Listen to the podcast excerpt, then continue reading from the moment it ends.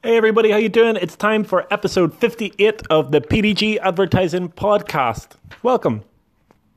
Did you know that you can track how many store visits your Facebook ads have generated? No? Me neither. During the week, we found out that you can track how many people have visited your store based on having seen your advert on their phone or on their laptop or wherever it is that they've seen your Facebook advert. And we thought that was pretty incredible. When it was brought up in the office, the first thing that we wanted to figure out was, well, how?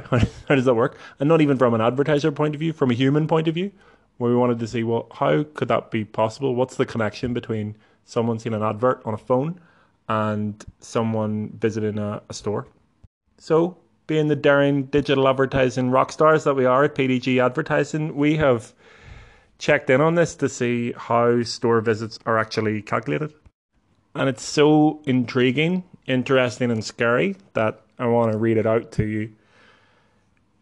Store visits on Facebook, and this is from the Facebook website, this is from Facebook Business Ads Help Center.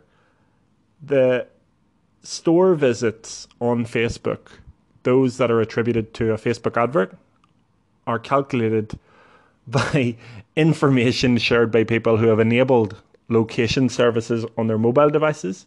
This, inter- this information depends on each person's permission settings because people choose to share the location even when the app, Facebook app is closed. The Wi Fi and Bluetooth signatures that these people share also help to pinpoint their location more accurately. That's number one. So basically, what I think that's saying is if you walk into a shop you are triggering some sort of connection to the Facebook ads network via your Wi Fi and Bluetooth signatures. So that's number one. Number two is satellite imagery and mapping data from third parties that show the location boundaries of your shops.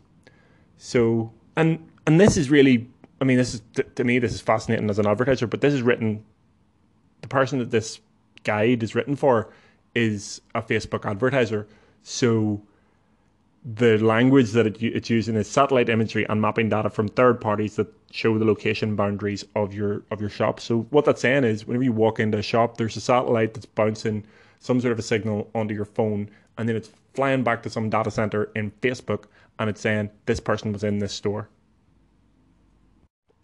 and if that wasn't if that wasn't crazy enough, it also says here filtering out people who seem to be employees or appear to be moving past your shops rather than stopping to visit. So it's actually calculating when you're walking past rather than when you're, you're actually visiting the store. So there's three things, and that's three ways that it's tracking how you physically are walking into stores. And it's not through any sort of thing that the store has set up. It's not through anything that you have set up. It's just the way that your phone is interacting with the universe around it and the universe that we have created around it and it's bouncing off signals anywhere everywhere and it's able to track if you've seen an advert whether or not that you've ended up going into the uh, store of the person who is running the advert and to me that is beyond the future. That is very futuristic. It's scary. I always look at the positive on, side on things like this where i'm thinking well that's pretty cool if we can do that. Think of the cool things that we can do that would be good for humanity. But i'm sure there's a lot of people out there that um, don't share my optimism but i guess knowledge is power. So that's how facebook ads track store visits. What do you think of that so, our next story is about fake likes on Instagram. Let me tell you how this came up. In the office, we were looking around Instagram and a profile came up that was a similar company to ourselves at PDG Advertising. So, another advertising agency based in somewhere in England, Humberside, I'd like to say, but I'm not 100% sure.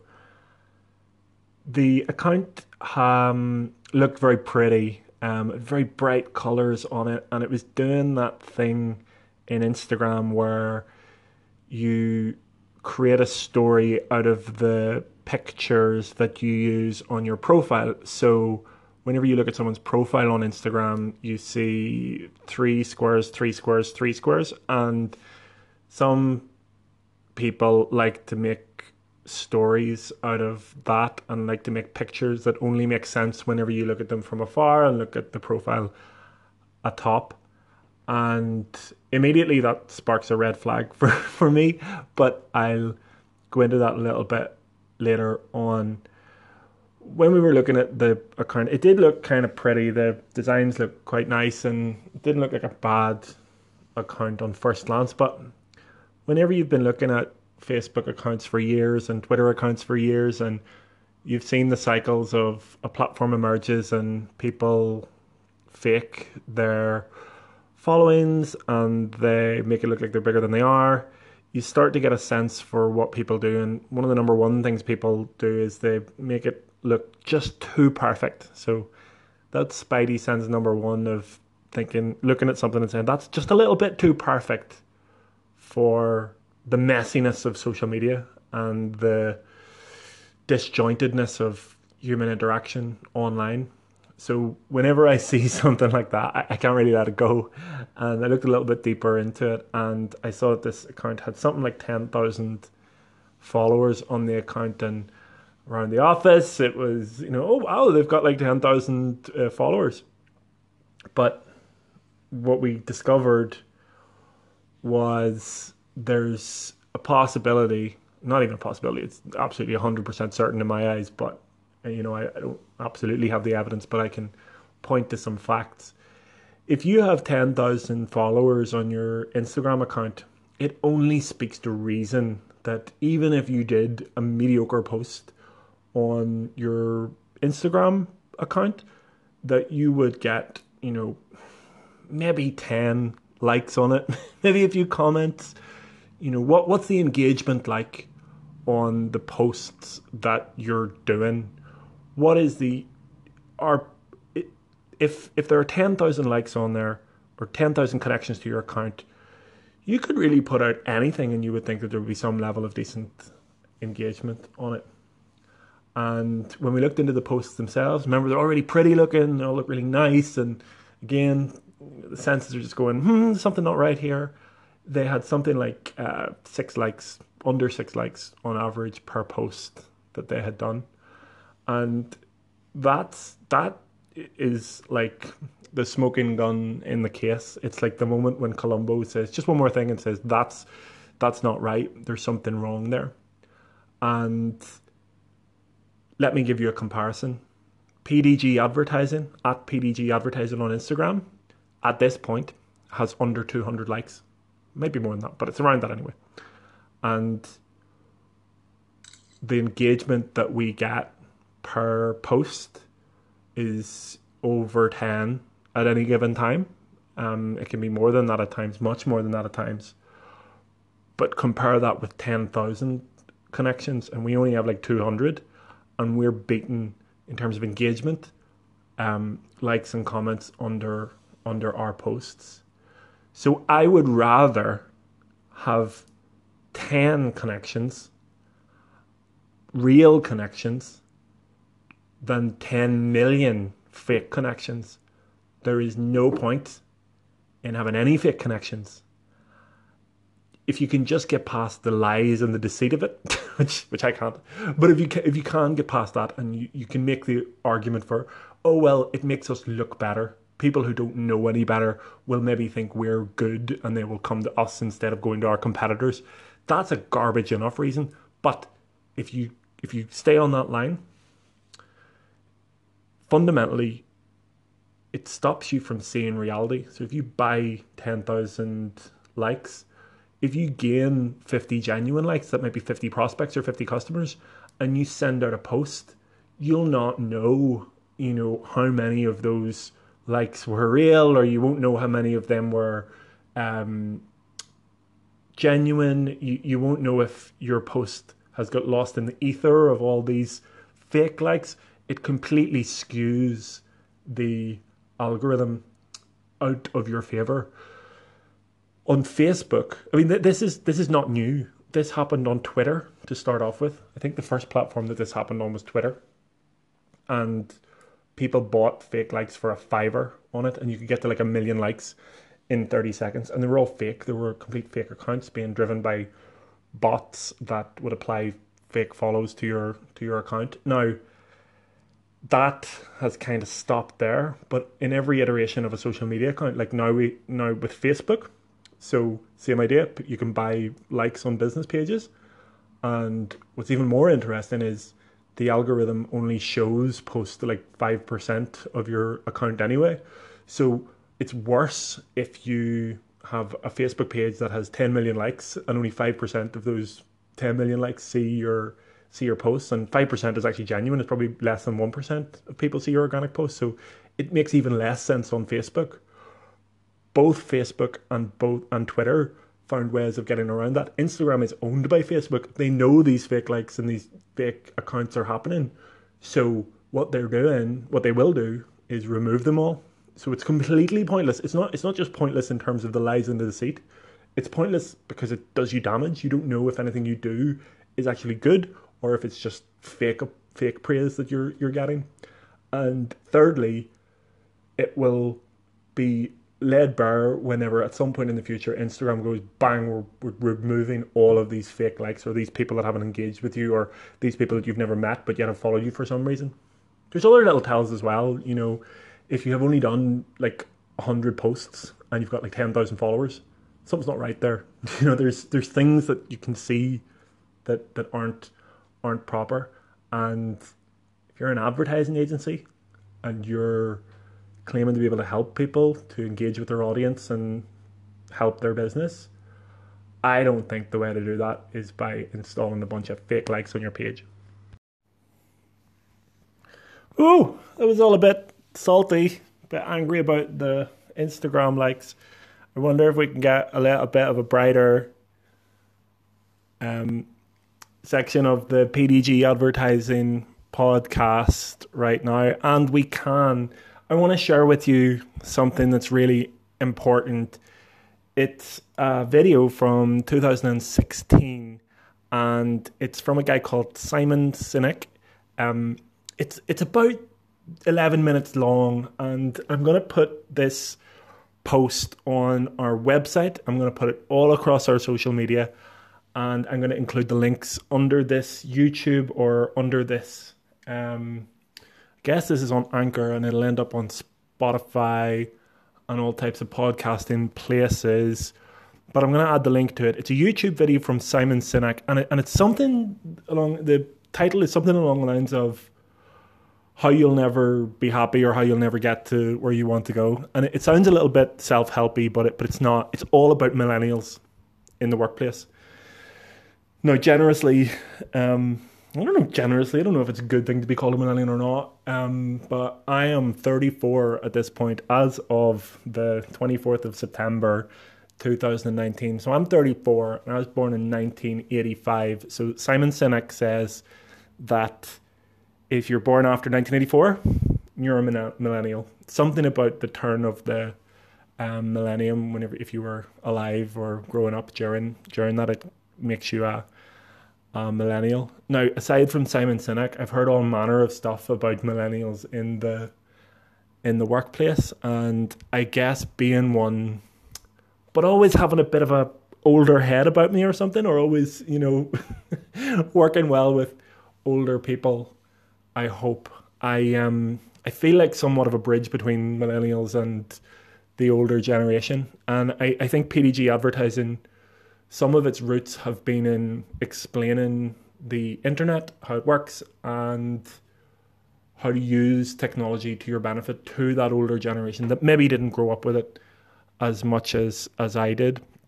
But this video is really important, and I, and I don't think it's just important for millennials. In it, um, Simon Sinek goes through, and, and, Simon Sinek is the author of a book called Find Your Why. So he's like a self help guru, business coach. not 100% sure what he does, but I've always enjoyed hearing him speak. But this video, I have watched like once a year for the past three years or so. Whenever it came out a couple of years ago, maybe last year, and then it came this year, and I thought I'm gonna have to share that, and I've already shared it across LinkedIn, and I'm hoping that some people watch it because I think it's good to share things that have impact and can maybe help other people navigate the world a little bit better.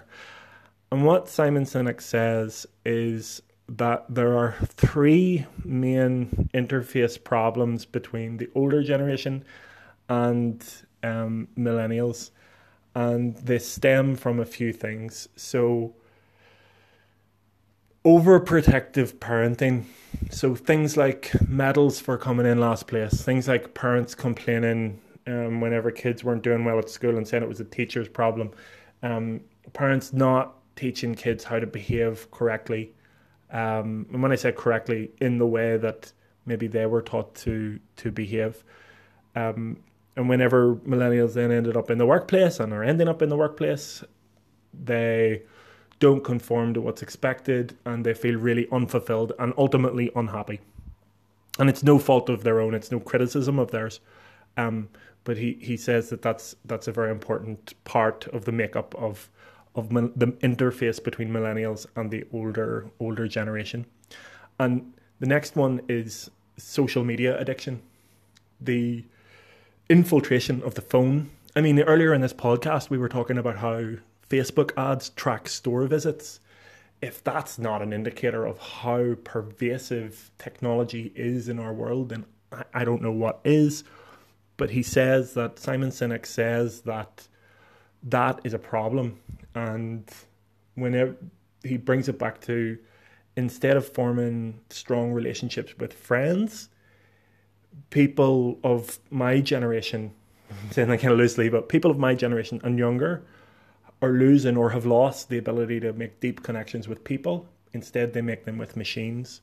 He references things like, you know, if you want if you want something you know you can look it up immediately online and you know that instant information the all powerful internet that just helps you out in, in all different ways. And while i personally peter oak think that that's really really cool um, i'm starting to see that that bond with the machine is is becoming very um, it's unbreakable and it's becoming worse. And you know he gives the great example of whenever you're sitting with people and i do this you know, whenever I pick up a phone and I start to look at it and I start to, the, the people around me kind of disappear and I get pulled into this rabbit hole of Facebook news and emails and all manner of stuff. And, and he says that that's really, really, um, really bad. And, and it's really linked to his next point. So his next point is about um, instant gratification. And he says that that's a bad thing because nobody has to work for anything anymore. So if you want, you know, a date, you go on Tinder. If you want uh, electronic device, you go on Amazon. Arrives pretty quickly, and everything's like instant, and the information is instant, and everything's instant. So that feels good at the time, but is it good? Is it good that nobody has to work for anything anymore? Does it mean that um, people of my generation and younger get upset whenever they don't get things instantly, and they don't understand the path that they have to trod, the journey that they have to go on? And that's why I want to share this because I think what Simon Sinek is doing is he's opening up a new view on life, I guess. And it's very important because the people that will work in my business likely will all be millennial, millennials or whatever the generation is after that. And it's important that we can all work together really well. Um, and it's important that we learn what's important to each other and he said something that's really important. It's important that business leaders and leaders step up and show the path of happiness in the journey and how it's the journey that you know brings happiness. It's not the instant gratification because that goes in a moment.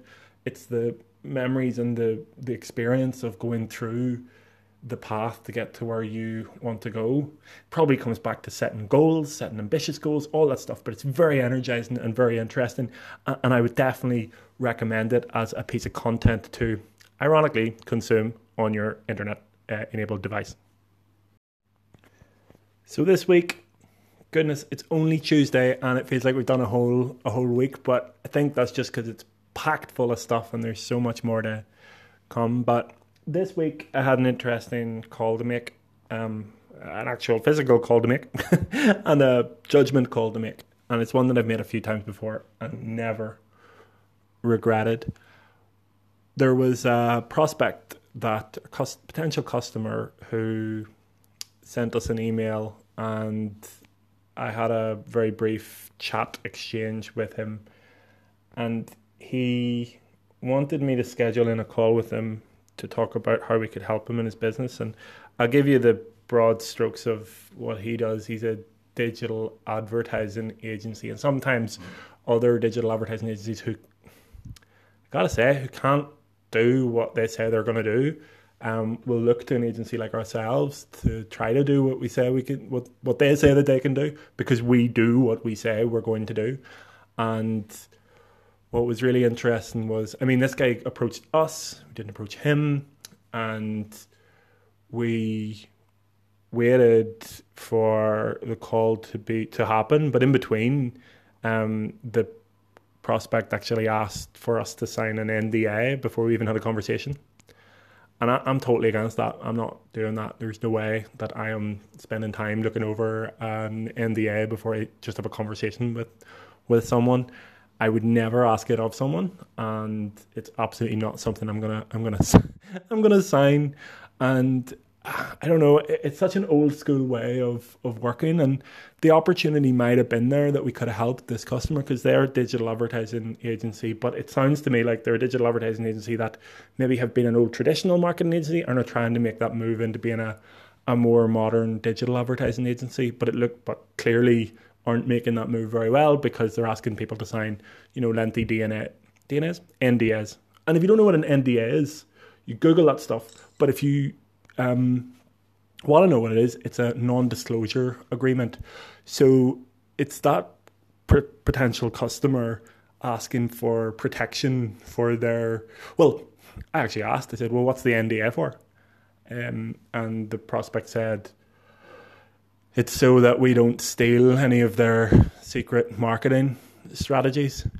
And I mean, the the the craziness of that is what why would it, if you're coming to us for digital advertising support help for you know maybe your customers or prospective customers that you might have you know what why would we be stealing your marketing solutions so big red flag and didn't want to do it and said we're not we're not going to do that. And said well if you're not going to sign it then we'll just need to leave it there. And and that is that is unfortunately the path that we needed to take with that prospect. Now I I'm not in a position where you know we want to be turned away business but we're mature and grown up enough to know that you don't take every customer that comes along. Some are, you know, they might not be the size that that you can help them with. They might be too big for you. That's possible.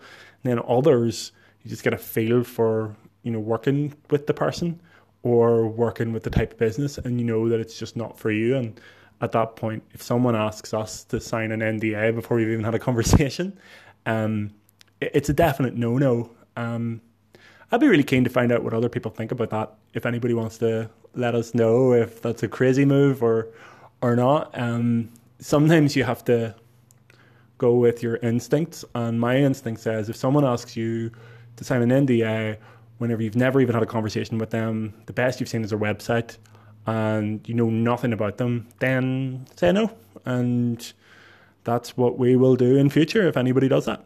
Now, if we have a conversation and we deem the opportunity correct, we'll make ask the customer to um, sign an NDA and we'll ask we'll we'll happily sign an NDA for the customer, but not before an initial conversation. Absolutely not. So something that we've been working hard at at PDG advertising is making sure our copy is great and one of our team members this week who I'm really pleased with um, I'm pleased with all of them, but one of them came up with uh, a great piece of copy for a campaign, and a campaign for hotel a hotel, and we were redoing some copy that a customer had given us to make sure it felt nice for the reader. And with a hotel copy, you want people to be relaxing, and the copy that we created made it sound like you were sitting on a beach sipping a um, sipping a, a wine or a prosecco or something like that. It really got in the mode of how we want the customer to feel whenever they um, read it. So it's very pleased about that. But it just got me thinking, you know, quality copy is appropriate copy. So copy and text changes its form when used in different areas. If you think about the text that would be written on a court document, it's very different than what would be written on a holiday advertisement uh, document. So that's something that we'll be thinking a lot more about. And I'm really pleased that we're starting to really think about the words that we're using um, to make sure that we're coming across in the right way and that we're doing the best possible job that we can for the customer. So now we're going to do um, hopefully a lighter section of the PDG advertising podcast. And I'm sorry if you can't hear me so well. Um, the mic is a little bit further away from my um, my speaker box right now. And what I think we're going to do is we're going to take a look at some of the current news in digital advertising right now um, across the internet. And such an amazing thing that you can just look up anywhere across the world what's going on at any given time. Um, but for this uh, part, uh, there's a couple of websites that I would normally go to, and some I've heard of that could be good. Um, one is called thedrum.com. Um, the next one is BBC News. So we go to the tech area, and usually you find stuff about Facebook and all the tech platforms. Uh, Mashable, it's a really old digital advertising or social media really focused or was focused anyway um, online magazine and then TechCrunch for maybe more technology based news. So let's have a look at what's uh, at what's going on. You know, I look at things online with a fairly cynical eye, but I found a cool area called in the drum.com called resources. It's pretty easy to find. It's resources.thedrum.com, but there's a fair amount of um, links on the homepage to find it. But in resources, there are 246 results without any filtering, and they all seem to be like reports on the advertising industry. So, like the first one is audience first advertising, adoption, and evolution, and it's made by Oracle. I don't even know who really really Oracle are. Um, I think they're a technology company, but what do they know about advertising? I don't know. Don't even know what big advertising agencies there are out there, which is probably a pretty big flaw in my processes. But anyway, they've created a, a report on audience first advertising, and it goes all the way to people like um, Get Response, which is a CRM tool, as far as I know. I know that you would send big email campaigns to it. Marketo, um, big marketing goodness, I'm not sure what Marketo actually do. I'm pretty sure they're a CRM technology as well. Um, Adroll, they're a company that helps you um, create retargeting adverts online. I would imagine that most of these are advertisements. I would imagine that all of them are advertisements for the company that they're um, related to. But there's probably um, some good stuff in here uh, somewhere. So there's something called uh, from .xu, D-A-T-A-X-U. I don't know if that's how you pronounce it or not, but it's called the Q2 Services Benchmark Report. And it might be interesting to download that and have a look at it. And I, I think I probably will. And in a future podcast, I'll, if it's any good, I'll bring it up and I'll, I'll go through what's, um, what's in it. It talks about, you know, how does your campaign performance stack up against others. And it probably would be good to hear about other campaigns and see what's working well and see what's you know not working so well or or whether your campaigns are better than other campaigns out there. So yeah, resources.thedrum.com seems to be the place to go for white papers on the advertising industry. Yeah, I think on the drum there's a really interesting article called A Best Practice Guide to the Festive Season on Facebook and you'll have to forgive me. That was a Skype message coming through, you probably know that because you can know the, the voice. But while I'm on um, the laptop, um, our valued customers will be um, pitching in. So um, we're not pitching into the podcast yet, but someday I think that's in our plan for the future. But right now they're just pitching in with pings to um, see what we can help them out with, and that's not so bad. Um, so this article is the best practice guide to the festive season on Facebook. And it's done by a guy called Tom Hutton. And I don't know who he is, but I'm sure he's very important, and he writes a great article. Um, but I think this article here it just highlights something. I mean, if you're thinking about you know the Christmas season now, it's a good time to think about it. It's not totally too late. Like it's better if you're thinking about it the day after Christmas, so you've got a whole year to plan for it. Especially if you're in e-commerce or something that, excuse me, really does well at Christmas time. But right now is a time to think about what's going to happen. So, in um, you know, in no time at all, um, just after Halloween, we're gonna start to see days like Black Friday, Cyber Monday, Singles Day, which I am not sure what actually is. I don't know if it's single people or single items. Probably should know what that is, but whatever it is, it's another day where people buy stuff online. Think um, if you're a card shop, Valentine's Day or Mother's Day or Father's Day. Um, these days are hot. And what happens is on the networks, on Facebook and any channel, is advertisers start pumping in money. So whenever you've got um, 10 people for a year in one spot in a market um, selling, and you've got the same amount of people all year um, buying, but you've only got 10 people from January to um, September, and then October, November come around, and it starts to busy up. There starts to be more sellers. Um, what happens is with any marketplace, there is less demand and more bidding to get customers, and that happens on Facebook. So you'll start seeing it as a user or as an advertiser. You'll start seeing that it's more difficult to get on the eye line.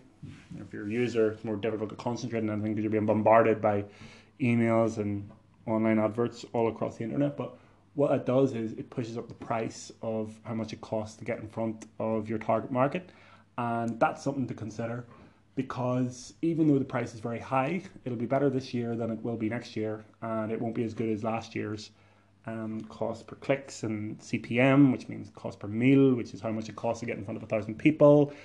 That level of competition is what you're against to make sure that your Christmas is better than your competitors if you're in if you're in business. And it doesn't matter what business you're in because the e-commerce sites are going to flood um, the internet with adverts.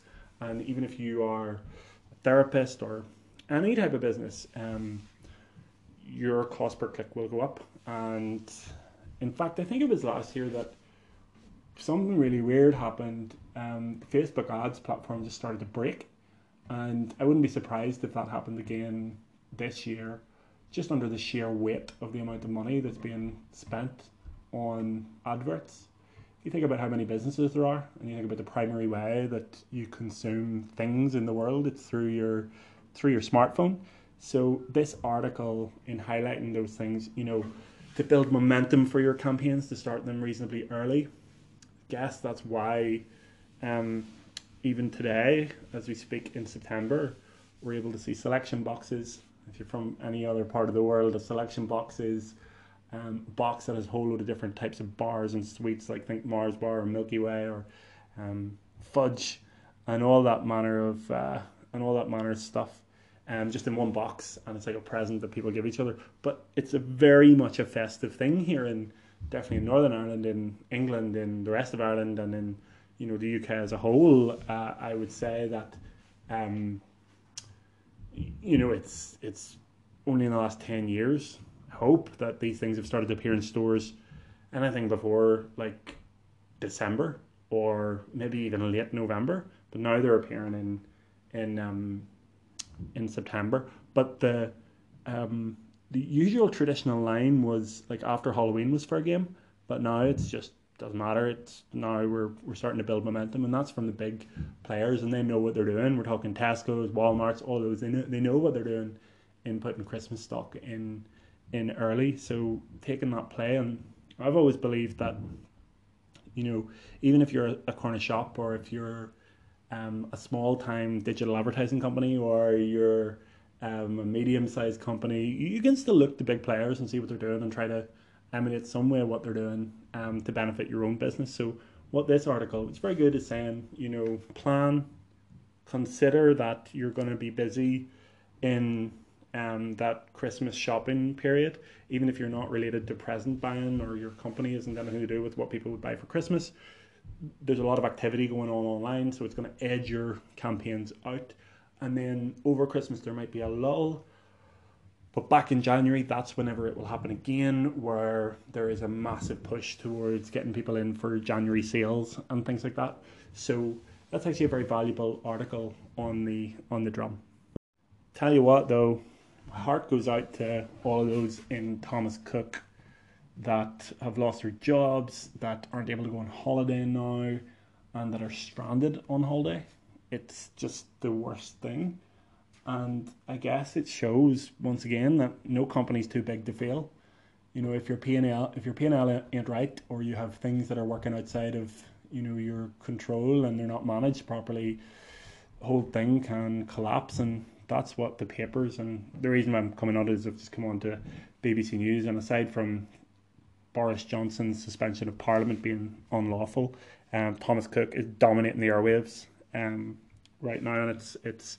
I mean, it, I have an uncle who flew for Thomas Cook. He said they're a wonderful company to work for, and you know all the stories of the cabin crew and the reps all trying to work hard to make sure people are all right while having lost their own jobs shows that probably were an amazing, amazing company. But but things fail, and I've read that part of the reason for them failing was, you know, online disruption, and that's a big thing. So why do you need a travel agent anymore when you can go on the internet? I've heard that some people enjoy that that personal touch, but I, don't know. I've I've more um, faith in the fact that people just want to manage things themselves and book things. Having said that, I've booked a couple of holidays recently, and it's been nothing but a nightmare. I'd nearly rather have someone do it and pay a little bit no, little bit more. So who knows? Maybe someday we'll go back to that. But right now, I, I think people feel that you know they can get a better deal online, and other companies have taken advantage of that, and apparently Thomas Cook didn't. And I'm no economist or an analyst of what's going on, but I do know that if your P and L ain't right, then you can't survive. And I'm I'm very against loans. I'm very against you know borrowing.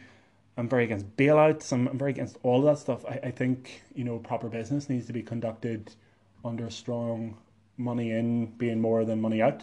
Um, and and that's that's how it is. But I, I absolutely feel for the, the people that this is affected.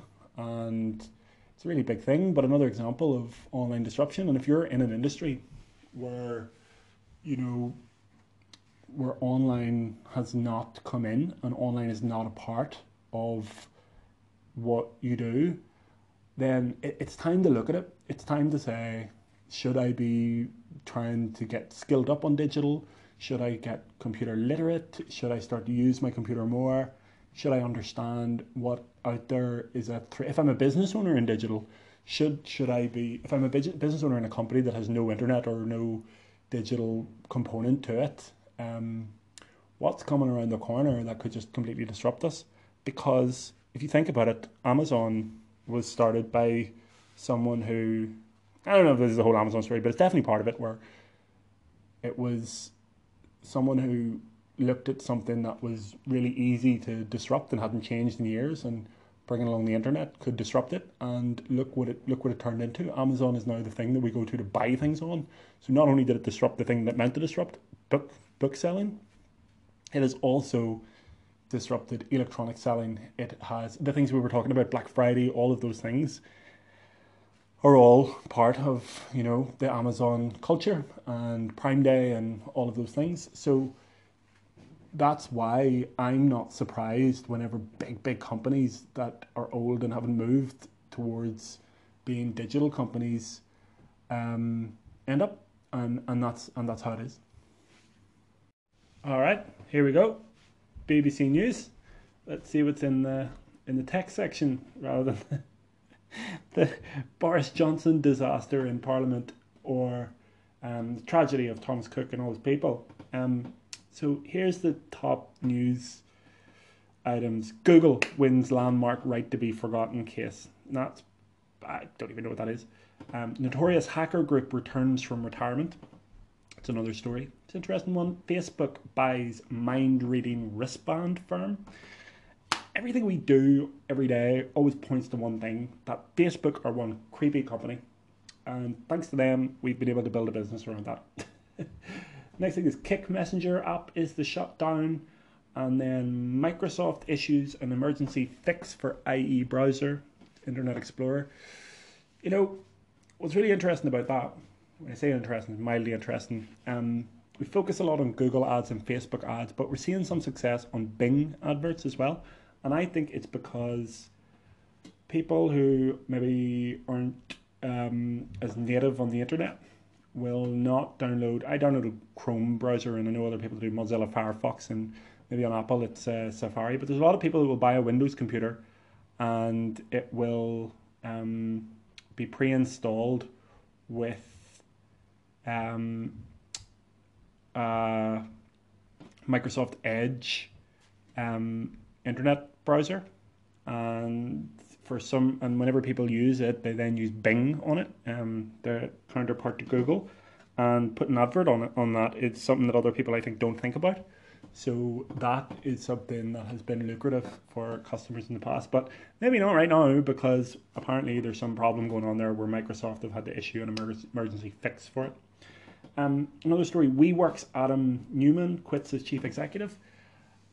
I saw this happening, kind of. Um, I heard a lot about stock flotation. I don't really understand those terms, but I know that WeWork, the co-working company, um, wanted to like go public or something like that. I don't even know if I've been selling the company. I really don't understand it, and I don't claim to. But I saw it getting really big. I saw when I was in New York City, um, big, big WeWork offices, like several of them.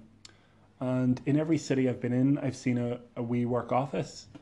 And I thought, how could any co working space grow that big?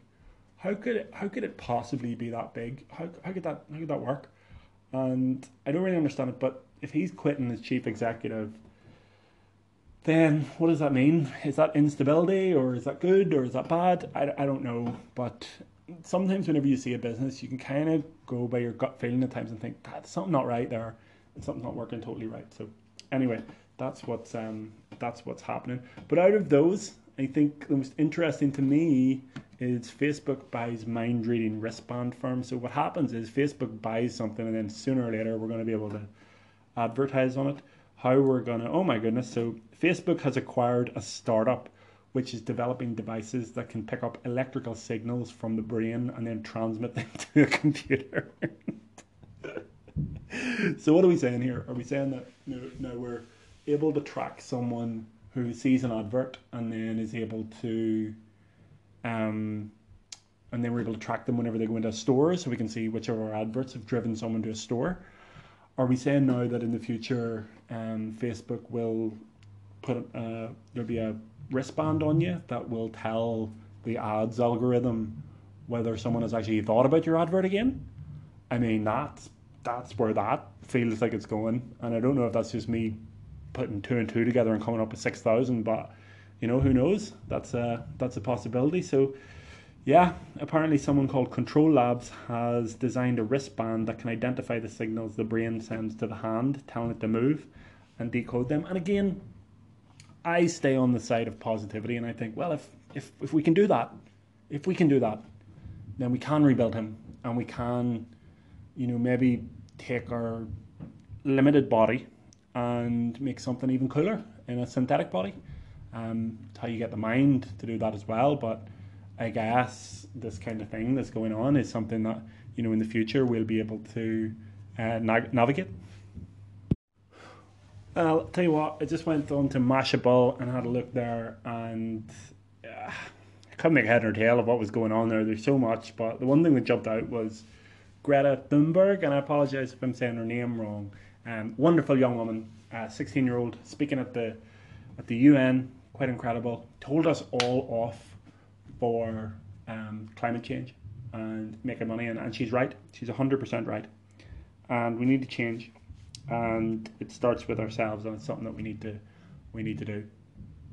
Then you see that Donald Trump has attacked her um, in a very sarcastic, childish tweet on online, and I had to go and see what what it was that um, what it was that he had said, and she said that people are suffering, dying, ecosystems are collapsing, and we're in the beginning of a mass ex- extinction, and all you can talk about is money.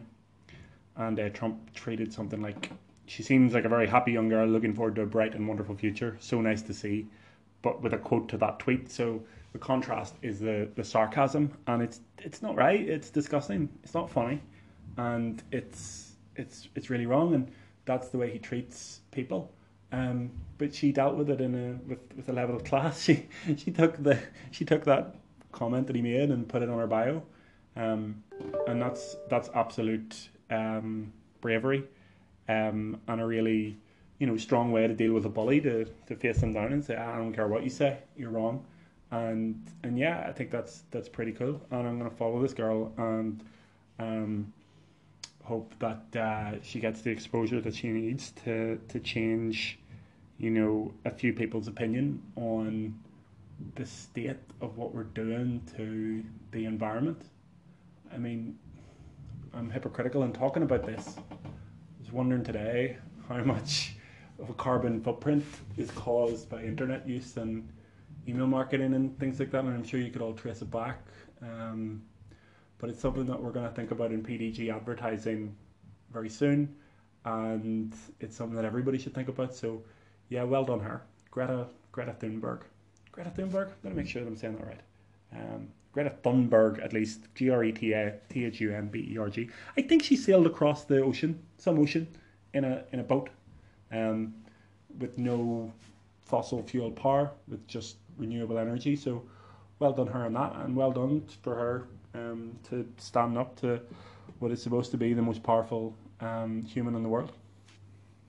Yeah, and I promised that I would take a look at TechCrunch, the um, the startup and technology news, but uh, just tried to get to TechCrunch and it's given me a like a some sort of a cookies acceptance, and it says before you continue, TechCrunch is now part of the Oath family. We Oath and our partners need your consent to access your device. More advertising from creepy advertisers, set cookies and use your data, including including your location. See, that's what they're trying to do. Oath or Oath, I'm not sure how you pronounce it, is the same family that you do Bing ads on under. It, it must be like it must have an undercurrent of Microsoft um, owning it, and that must mean that TechCrunch must have something to properly do with that. These magazines online need to make money, and they do it through advertising, so that must be um, Reddit. So we're doing it live. We're doing it actually live. So the big story on TechCrunch, yep, WeWork's Adam Neumann steps down as CEO, and there's no blurb, but that seems to be a big story. Um, it's pretty cool. Amazon launches Amazon Care, a virtual and in-person healthcare offering for employees. Amazon has gone live with Amazon Care, a new pilot healthcare service offering that is initially av- available to the employees in and around the Seattle area. This must be like a um, uh, I think in America, like healthcare is a big, big thing. You know, you have to pay for it a lot of time, and if you're not paying for it, you have to be insured. So, I guess this is Amazon, which is basically a country now because it's so big, um, is offering that um, through its own platform. So, that's interesting. Something to um, something to watch. And another story here is Facebook promises not to stop politician, politicians' lies and hate. What? Facebook promises not to stop politicians' lies and hate and hate. And there may be a bit of spin on that. So it says Facebook confirms it won't fact check politicians' speech or block their content if it's newsworthy, even if it violates the, the site's hate speech rules or other policies. I am going to take another look into that because I want to know what it's about because it seems like that's not something that Facebook would do. Um, so Facebook confirms it won't fact check politicians' speech or block their content if it's newsworthy, even if it violates their site's hate speech rules or other policies. Well, I suppose um, Trump's still on Twitter, at least, and this is Facebook that we're talking about. So is Trump on Facebook? I don't see him on Facebook really, but let's definitely see him on Twitter. Whatever way the algorithm works on Twitter, I see him in my Twitter feed very often. So let's see. Did Facebook have the cojones to um, block Donald Trump by clicking on Donald Trump? Oh goodness, here we go. So Donald J. Trump verified page 24 million like this, and there he is, Chief Chief Cheeto himself, and he is keeping America great and making America great. America, great again. And God, I love America. I love the American people. But um, yeah, I think that's all we need to we need to say about about that. Anyway, what's this about Facebook not banning people? Well, they haven't banned him then, so that's the thing. So Nick Clegg, Nick Clegg can you imagine Nick Clegg is the guy that is the head of global policy at Facebook? Must be a very driven individual. He was the leader of the Liberal Democrats in politics, and um, he was the deputy prime minister at a point because he propped up Cameron's government. And look where that ended up. Up now we're all Brexit and Johnson's making the Queen lie and all manner of stuff. Disaster. But um, anyway, back to this. Yeah, okay. So I get it. So the idea is that if Facebook starts to say that oh, a politician's you know causing hate speech, you can't really prove that either way unless it's very very clear. If they're just making an opinion and it's not specifically what you would class as hate speech, or there's any blurred lines, it means that you're not balanced if you're taking them off the platform. I guess it would be like um, BT stopping people from phoning people if they wanted to promote a certain argument, or it's taken to court the door firm who has allowed people to walk through doors to talk to people. I, I kind of see it like that. I, I see Facebook as the newspaper, the phone, the radio, the TV. It's not the it's not Samsung that's at fault. It's the people that are using it to, um, the people that are using it to actually spread their their news. So I kind of get what they're saying there. Although, would I feel the same if? I mean, the extreme example is whenever Facebook has you know pictures of people being shot on it like live streamed. Um, so would I feel the same if I was that person's family? I, I don't think I would. I would I would maybe change my opinion completely, but I'm not in that position right now, and I um I would say that there's maybe a case to be made for for uh, for bans, but but the, the people have a responsibility in themselves not to be, you know, not to be promoting hate speech, and politicians certainly should, and, and it's the actual people that have the power to remove them. So yeah, that's something to think about kind of heavy. So, everyone, that's it for probably the longest ever episode of the PDG advertising podcast. And this was episode 57, and I've enjoyed every single second of it. And I, I hope you've enjoyed it too. I'd love to hear if you don't like it. I'd love to hear if you like it. I'd love to hear anything. Um, comment, subscribe, email us um, if you want to come on the podcast at some point.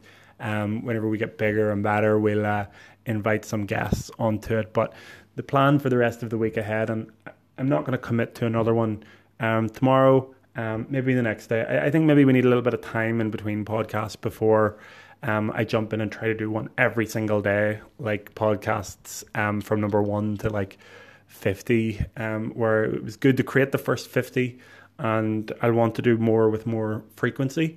Um, but it's a lot of pressure to you know make sure that you have some interesting content. And I think that this content was at the very least informative, and it's been very useful for me. So I really appreciate you uh, you listening to it. Now, as I said, the plan for the rest of the week is we've got some amazing customers to look after and do some great advertising for. Um, I have a session up in the boys' model. It's a school, um, and it's just around the time The Apprentice comes back on the BBC every year. Um, and so comes on the Young Enterprise Northern Ireland um, business school competition, the business program. It's where the kids organise themselves into businesses and they get mentors such as myself and other wonderful mentors across Northern Ireland who just give up their time for totally free um, in order to help the schools. And it benefits um, me massively because I get to see what's going on with the kids. I get to see what kind of technology that they're using, and it gives me an insight into the future customers.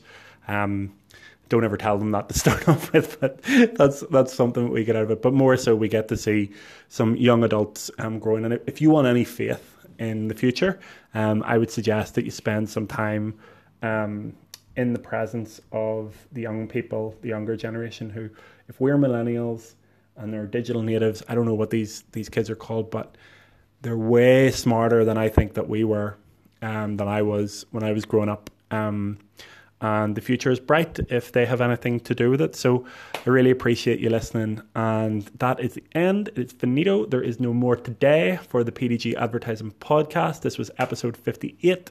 I have been Peter Doak and it is the 24th of September 2019, and I will see you later.